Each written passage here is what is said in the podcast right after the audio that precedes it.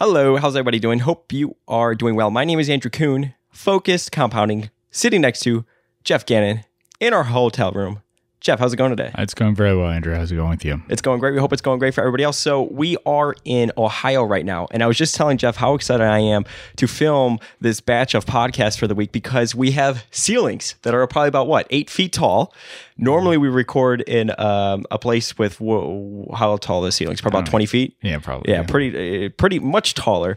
And fun fact: when we first started the podcast, um, uh, we used to record in you know eight foot ceilings, and it makes all the difference. Believe it or not, like when it comes to like echoes and stuff like that. I try my best to uh, minimize it on the back end with the the podcast, but it definitely does make a difference when you have twenty foot ceilings as opposed to eight foot ceilings. So we are in a hotel room. We are in Ohio right now, um, and we're going to do a podcast soon talking about our experience on our research trip. We have uh, what's today? Today is Sunday, so we are coming up on a week, and we have a whole nother week on the road, and it certainly has been eventful. So we're going to dedicate a whole podcast to that, talking about that. Uh, this is the first time that you're tuning in with Geoff and myself. Make sure you hit the subscribe button both on YouTube and the podcast side of things. If you're watching on YouTube right now, um, I don't know really if you'd want to be seeing what you know how we look. I mean, I have uh, a makeshift studio. Have this table in the hotel room that I had to pull the drawer out uh, so we could set these clamps to put our mics on them.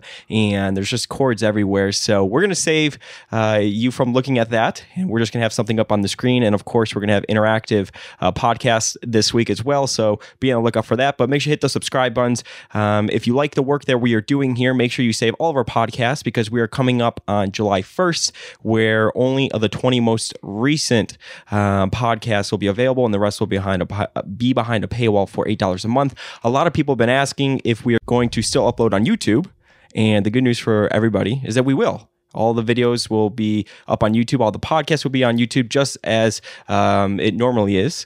We are just going to do different content for the individuals that pay for the premium podcast um, on a different, I guess, web page. So uh, be on the lookout for that. We're going to talk about that more soon.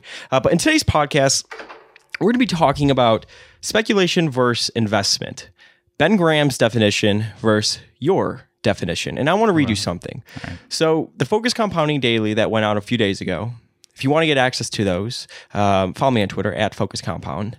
You have this quote from the piece that you put out. It says investments are focused on the economics of the businesses as an unlisted entity as opposed to a listed entity.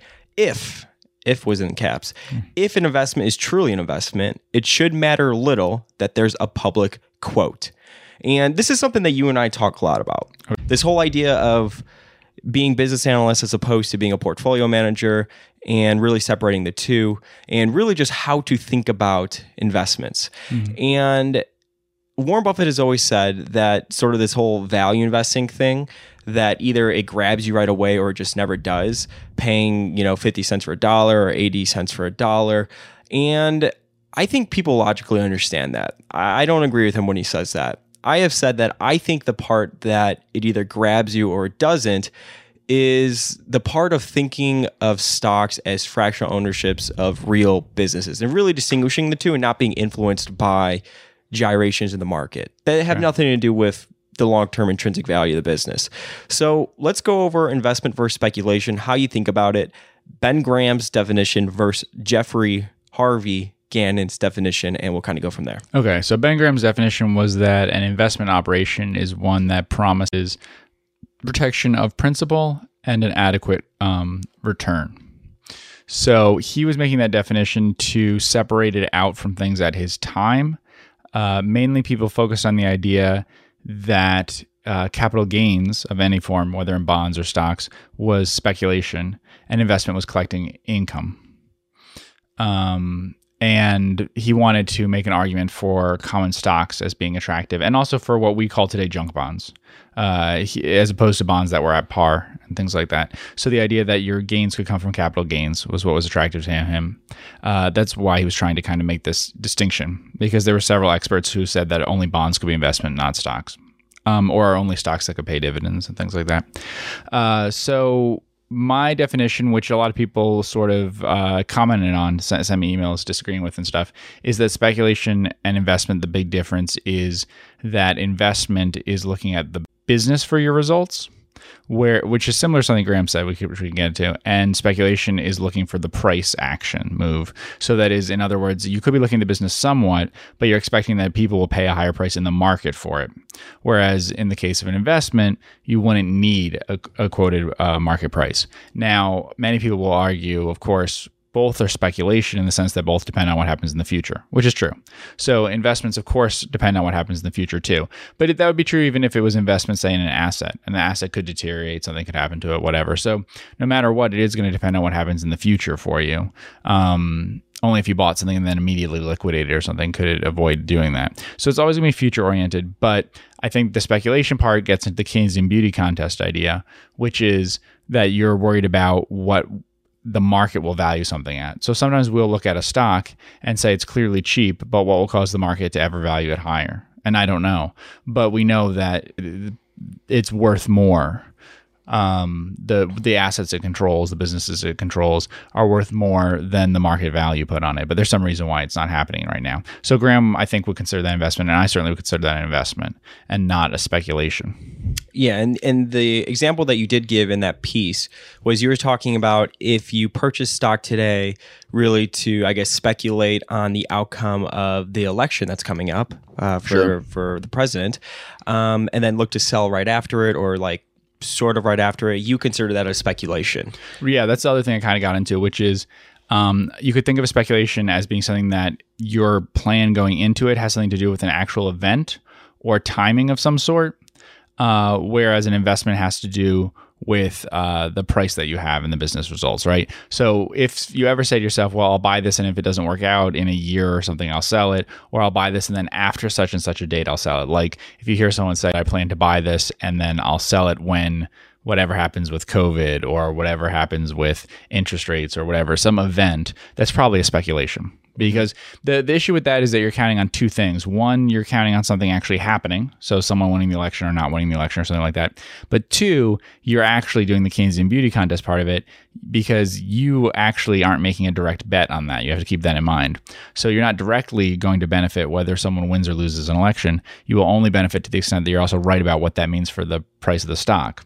So like you could be um, right recently, let's say a few months ago, about uh, the you could have correctly predicted what would happen with how COVID would spread, but stocks went up, and it's unlikely that you would have um, predicted both what would have happened with the virus and how much stocks would have gone up in how short a time. So you don't just have to be right about the event; you have to be right about people's reactions to it, and that's the kind of second level part of speculation. You have to be right about other people's reactions to events, not just the events themselves. So when people were disagreeing with you, you were mm-hmm. talking about that what they were saying because even if you're investing, right, that you're thinking about the future price of the company. Is that what they were saying? So most people who talk to me, I would say, um, feel that there isn't much of a distinction between investment and speculation. Okay. Even most of our listeners feel that there's very little distinction between investment and speculation. I would say, and that um, if a, you buy a stock and it works out, then that is not very different whether it was an investment or speculation how it worked out. And it just did you were right or wrong based on how the market reacted to it. And secondly they're very concerned with how the market will realize value. And that's the big difference i would say with investment versus speculation in terms of practitioners of it. People who think about investments generally think much less so about how it will happen. I always go back to ben graham quote when he was in the senate testimony and he said the senator asked him how do you do that? Do you advertise? How does it ever happen? And sometimes we talk about that with the stock. You'll say to me, like, how does this actually happen that it goes up? And the answer is, I don't know. But if you look back in history, it did go up a lot in the past and stuff. Like, why did that happen? Why does a stock that people aren't paying attention to have that happen to it? Why does a stock sometimes go up on bad news when it's super cheap? You know, sometimes people are shocked when a stock goes up. Um, like say when stocks, cruise line stocks, and you know, uh, things that were arcades and restaurants and stuff started going up. Well, there's some logic to that because they were down so cheap. So it doesn't even take good news actually. It just takes news not getting much much worse than yeah. people could have ever feared for it to go up if it gets down to a certain price. Um, so i i think investment so in that sense most people will turn down an idea that doesn't have a catalyst right? There's no speculative aspect to it that they can see in the market. Um, so like if it's a controlled company for instance uh, Japanese net nets, for instance, things that they don't believe will be sold immediately and they don't know why the market will react. um, to value them higher. A lot of asset plays, people say that with. And I don't know why it happens necessarily, but it does. You know, there's sort of an infinite number of ways in which the value could be realized if it's cheap enough. Um, you know, if you have a pile of cash, for instance, I don't know what will happen. But a company could choose to liquidate, then you'd have a huge gain if you bought it for less than cash. Company could choose to buy another company, and if it does that, then the market will react to the earnings, you know, or the market sometimes comes around to realizing that it's a good opportunity. Do you think investors mm-hmm. or maybe even speculators, but let's just say investors are too short sighted with it because we've done a lot of podcasts where, okay, well, if this happens or if an event happens over 10 years and, you know, you can make 100 to 200%, you know, on the upside, those odds could be something that you could play with. Do you think it's because investors, they think too much like one to two years, and especially if markets are going up, that influences the way that they, they react? Yeah. So I think that that's exactly what happens. I mean, and I think it happens from them owning it. So I don't think they necessarily feel that way before they own it. They can look back at the past and see the stock went nowhere for four years and they're okay with that. But then if they buy it and it goes nowhere for two years, then they will sell it. Mm-hmm. And, and that's usually what happens. And the stock, of course, doesn't know you own it. So Yeah, I mean, because we were we were yeah right. We were talking about this how mm-hmm. you read a lot of stuff you know about Buffett in his early days or the snowball, and they could be like, oh well, he bought this stock for five years Right. before you know, and, and the stock went nowhere, and then it like tripled or something like Yep. that. And we read it at the present saying, oh, five years, that's like that's you know like five minutes, right? That's mm-hmm. nothing, but. It takes a lot of discipline to stay with it for five years when you're actually living. I mean, think how much your life has probably changed in five years. That's a very long time yeah. you know so i think it comes down to the discipline um you know to i guess see it out and really think okay well i bought it you know here and i still think this could happen and you know the probability of still getting a decent irr is something that you're constantly weighing right Mm-hmm. Yeah. And um, so, whereas I would say a speculation is like I gave the example on this podcast a long time ago where I had suggested um, I did a write up of something. I did not um, buy it, I did not put on this trade, but I did a write up in which I said basically, here's a company which is changing into uh, ethanol. It was selling out of its existing business and buying ethanol. And here's another company which already owns ethanol plants, the same exact ones that this company will be buying, same exact kinds uh, of economics. And um, that company was called whatever ethanol, and the other one was called whatever and then totally different industry. So it wasn't advertising; it was an ethanol company, and it wasn't listed in things as an ethanol company yet. It, that's not the code for the industry it was in for stocks and stuff. Um, one of them was at like say two times book or something, and the other was at like zero point five times book. So the speculation there is they're both ethanol companies. Eventually, the market will recognize both of them as ethanol companies. You know, and like in that case, the company then changes its name to whatever ethanol, and of course the two prices converge. So it's not necessarily a, a mistake to speculate. I think that sometimes you can predict the, how the market will respond to some things in the future eventually. Um, I think that's all you can do in commodity things and stuff like that sometimes. But I think that that is different what we're talking about because that doesn't have to do with the business results that we're talking about. And in that case, you'll notice that to do an effective speculation, I felt you had to be long one side and short another. I didn't feel that either one on its own was a safe speculation. mm-hmm. and it goes back to the beauty contest right people realizing Right, because like it that. was purely based on the perception, right? So it had nothing. I didn't have any opinion about which um, business would do well or something. I just had an opinion that they were th- the market was thinking of one. The market cared about whether it could bet on as an ethanol stock or not. And since one thing, since they were both going to be an ethanol stock in a few years, ethanol business, and eventually, presumably, they would change their name and do things like that. Then there would be a difference of how it was viewed by the market, but not a difference in terms of the business. Mm-hmm. So I'm kind of curious. We met with a gentleman in Nashville, and we were talking about this whole, I, I guess, idea of value trading. And I know people reach out to you a lot about it. What do you consider that? Is that speculation? Is that investment? Because let's say you have a core position. Everyone does it sort of different. Um, but I know people have spoken to you where, where they'll have like a core position, but they sort of trade around the Right. position. And, and I don't know how exactly they do it based on price or based on Right. it goes up here. So they may pull some off. I mean, what are your thoughts on that? And would you call that still investing because maybe they have a core position, or is that more of Right. like a speculation? Yeah, I mean, it depends on how you do it. So we should say, I mean, I should say first of all that if it is speculation, it's a unusually smart form of speculation. So there is an advantage. Um, theoretically, I think it's too difficult to pull off for the average investor in terms of their frictional costs involved and things like that. But theoretically, there is actually an advantage to having two assets. And so I'll use the example of two assets. So like two asset classes. So say that you owned um, gold and and the S&P 500, right? 50%, 50%. On any day in which it gets unbalanced, you rebalance it and you keep doing that. And the reason why that would work if it's following a random walk, if those two things are following a random walk, is that you should actually get better results from doing that than holding both of them indefinitely forever. Now, in reality, it won't work that well for a simple reason. In the very long run, the S&P 500 will outperform gold. So you're allocating something to an inferior asset. So that alone will cause huge problems. And then also there are some costs associated with constantly trading something like every day. But if there were no costs to that, and if you could find two assets that both were equally good, you could get a performance better than both of the assets by simply buying whatever just dropped today or this month or whatever, and selling whatever um, went up in price. And that really would add to your returns. So it's an even better form of diversification, right? But like I said, it's not actually practical because you would need to find two assets which had the same returns, right? But let's say theoretically among stocks that could happen, right? So it could happen that maybe you feel you can find three or five stocks or whatever, however it might be. Let's say five stocks.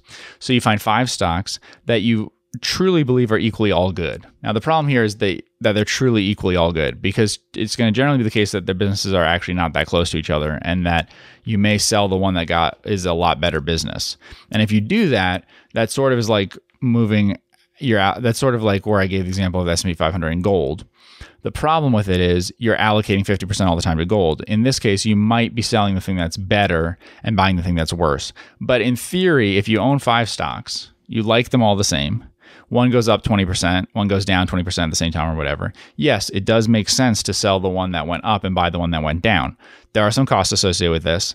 And psychologically, I think the biggest issue for most people is going to be if they get below a certain level, they're going to sell out of it entirely. But if you do what I just said, which is like have a core number of stocks that you own and then have limits. So let's say you, let's say you had um, I don't know, let's say five stocks, but you could never own more than 30% in any one stock or less than 10. If you did that and kept rebalancing, then yeah, that kind of value trading would make sense. But the problem will be if you go much below that, you get to the point where you actually eliminate a position. And so generally when I talk to people, if they eliminate a position, what happens is that they don't get back into it, right? But it is true that some stock you could take advantage of the volatility, right? And that's a speculation. Some things might get ahead of themselves. That is true for us when we talk about things. We don't do that. But it's certainly true that in some stocks we own, we can look at them and say, do we think this one got ahead of itself in the sense that did it go up too much in a short period of time? Yeah, we can definitely say that the news didn't justify it. Now, that doesn't mean that it's expensive today, but it does mean that it is less attractive versus another stock and we can tell that. So we can tell that something that went up 50% and something else went up 10% in the same half year. Sometimes there isn't much of a justification for that. Sometimes we think that they both um, had similar kind of business results, right? But that doesn't mean that the 50% up increase isn't warranted because we try to buy at a cheap price. And that should be the same thing for anyone doing it. So it doesn't mean you should sell something just because it rises 50% or you should buy more of something just because it drops. But it is theoretically true that if you were to if you could find a set group of stocks, it could be five, it could be ten, whatever, that you liked truly equally, and you made sure you never got out of any of them, then rebalancing, yeah, that would be a good way of value trading. What about this whole idea of not needing the quoted price of the stock? So as an investor, mm. you care about the business fundamentals, which comes out, you know, once a quarter. Right. And we've talked about if you have a three or four stock portfolio, Mm-hmm. It's interesting how people could look at that and be like, wow, that is pretty concentrated. Right. Where if you ever meet somebody in person and they're like, oh, yeah, I'm an investor and I'm an investor in three to four companies, they'd be like, wow, how do you, how are you an investor in so many companies? That sounds like you must be pretty busy. Mm-hmm. Right. So there's a clear dis- uh, difference between, you know, people that participate in the market and people, you know, just uh, as private investors. Um, you know, so how do you, I guess, distinguish the two and how do you think like, you know, um, uh, or why do you think I guess the quoted price doesn't matter? I mean, because there's times where I mean you don't. I know you don't check the quotes during the day, and sure. it, it doesn't bother you. And there's a lot of people that make their decisions daily right. based on you know the markets what's going on as opposed to the actual fundamentals right of the company. Right. So there's two ways that we could look at that. One way is what we just talked about the value trading thing. So although value trading sounds attractive and what i just said and academics would say okay well you could get a better advantage from that. Like i said that's a formulaic approach that could theoretically work. Most formulas like that can't really work. But like there's a few dollar cost averaging and that one that i just described of rebalancing which really could work and add return uh, to your returns. Um, However, if you think about it in the long run, let's think about some stocks that are like a good stock to own for the long term. So Buffett made some purchases that worked out really well for 10 years or more. What are the advantages of value trading it versus just sticking into it? And that's the problem. The advantages of value trading are extremely small in those cases. So the problem is that it becomes less and less important the more correct you were in the investment and how long you hold it. So in very good stocks, it would be a very, very little benefit to value trade them. Whereas in things that are staying at about the same price, it will be a great benefit to do that. In, in things. So, like for instance, if you were value trading static sort of things like commodities and stuff, that would make a lot more sense. But if you're trying to value trade Phil Fisher type growth things, that would be a problem. And then the other part of it is like what Ben Graham talked about, where he said um, that uh, certain mortgages that were publicly traded, right? People uh, were actually harmed by the fact they had a public quote on them because they could see they were down 90% or whatever. When the people who had those exact same mortgages in the private market, they just had a mortgage on one building, um, those people kept getting their rent. And so it's obvious that's true um, that they, they kept making the loan payments because uh, those bonds did recover. I shouldn't just say they recovered in price. What's important about them is they did not default.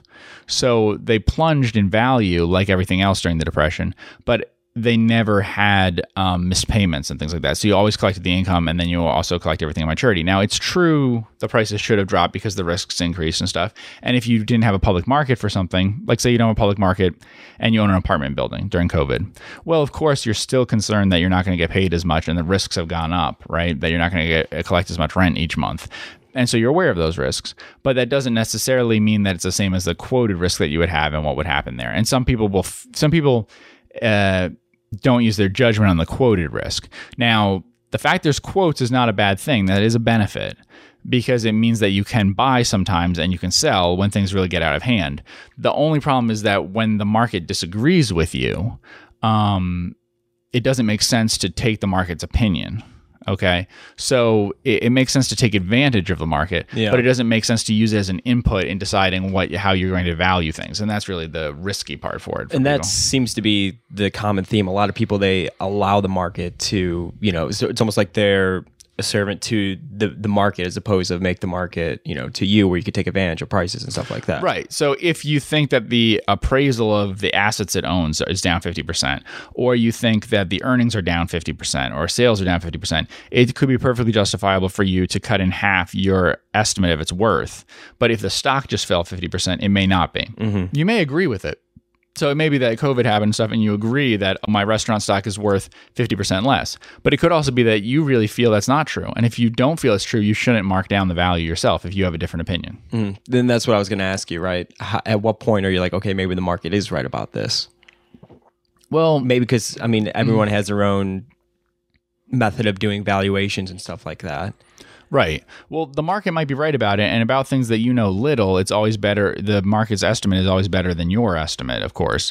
But the more knowledgeable you are about it, the less likely it is that the market is correct and you're wrong. It's also worth keeping in mind, and this is very important. There's a tendency for people to assume that the market price as of this moment is the one to use and is the correct one. But you have to remember that if that's true, the market price at this moment is actually disagreeing with the market price. So like for instance, if a if a stock drops 20% today, right? People realize that and see how it rated the news and stuff. Just think about it that way. They only look at today's price. They don't really think about the fact that, okay, that actually means the market is disagreeing with itself as of yesterday by 20%. And as of, so you have to remember it's an outlier the central tendency of the price over time is actually a better indicator for you. So yes, if you're saying what should like uh, someone appraise something at, if we had to guess, do we use a single expert or do we use what do we do? It is true that the the long-term average price of something in the market is probably a pretty accurate gauge of its value. But you have to be careful. A lot of times people are using the highest high it's ever had or the lowest low. You should be a little careful by that. I'm not sure those are much more reliable than using a single expert's opinion or something like that. Mm-hmm. I wonder. I mean, how often do you think people should check quotes? Obviously, if you work in the business, it's a little bit different. Even uh, Buffett sits there with CNBC on all day. I really personally think you should only check quotes when you could take advantage of them. So I see no point in checking. Like I've talked to some people, I'm like, well, are you gonna how much would it have to move for you to sell this stock or to buy the stock or something like and people say basically oh i could just look for the news for that because i'm not going to buy or sell based on moves that happen i mean it's a rare stock where you would need to check it more than once a week in the sense for the average person that would make a difference whether they would buy or sell mm-hmm. so within a week you're kind of just you're looking at it for the experience of looking at it and stuff. I mean, it may be that you decide to buy it at that moment. Now, there are stocks in dramatic moments that move a lot more than that. But for most people I talk to, really, the stock never makes a move in a week that's big enough that would change their opinions about things. Now, stock moves accompanied by news might be. Yeah. But that's different because that's also the news component of it. Mm-hmm. So that's absolutely true. You can definitely. So if you're asking, like, do, should you look at stock moves and look at um, press releases on earnings release day? Yeah, but that's different, right? Mm-hmm. So between quarters, it, you know, it's going to be a lot less important. Cool. Well, I want to thank everybody so much for tuning in with Geoff and I on the Focus Compounding Podcast. If you're listening on YouTube, hit that subscribe button. If you're listening on the podcast side things, uh, hit that subscribe and a rating and review goes a very long way for us. Uh, make sure you download our backlog. We have over 220 different podcasts now. Um, and on July 1st, which is coming up, uh, 20 of the most recent podcasts will be available for free. The rest will be behind a $8 backlog. I want to thank everybody so much for the support, and we will see you in the next podcast.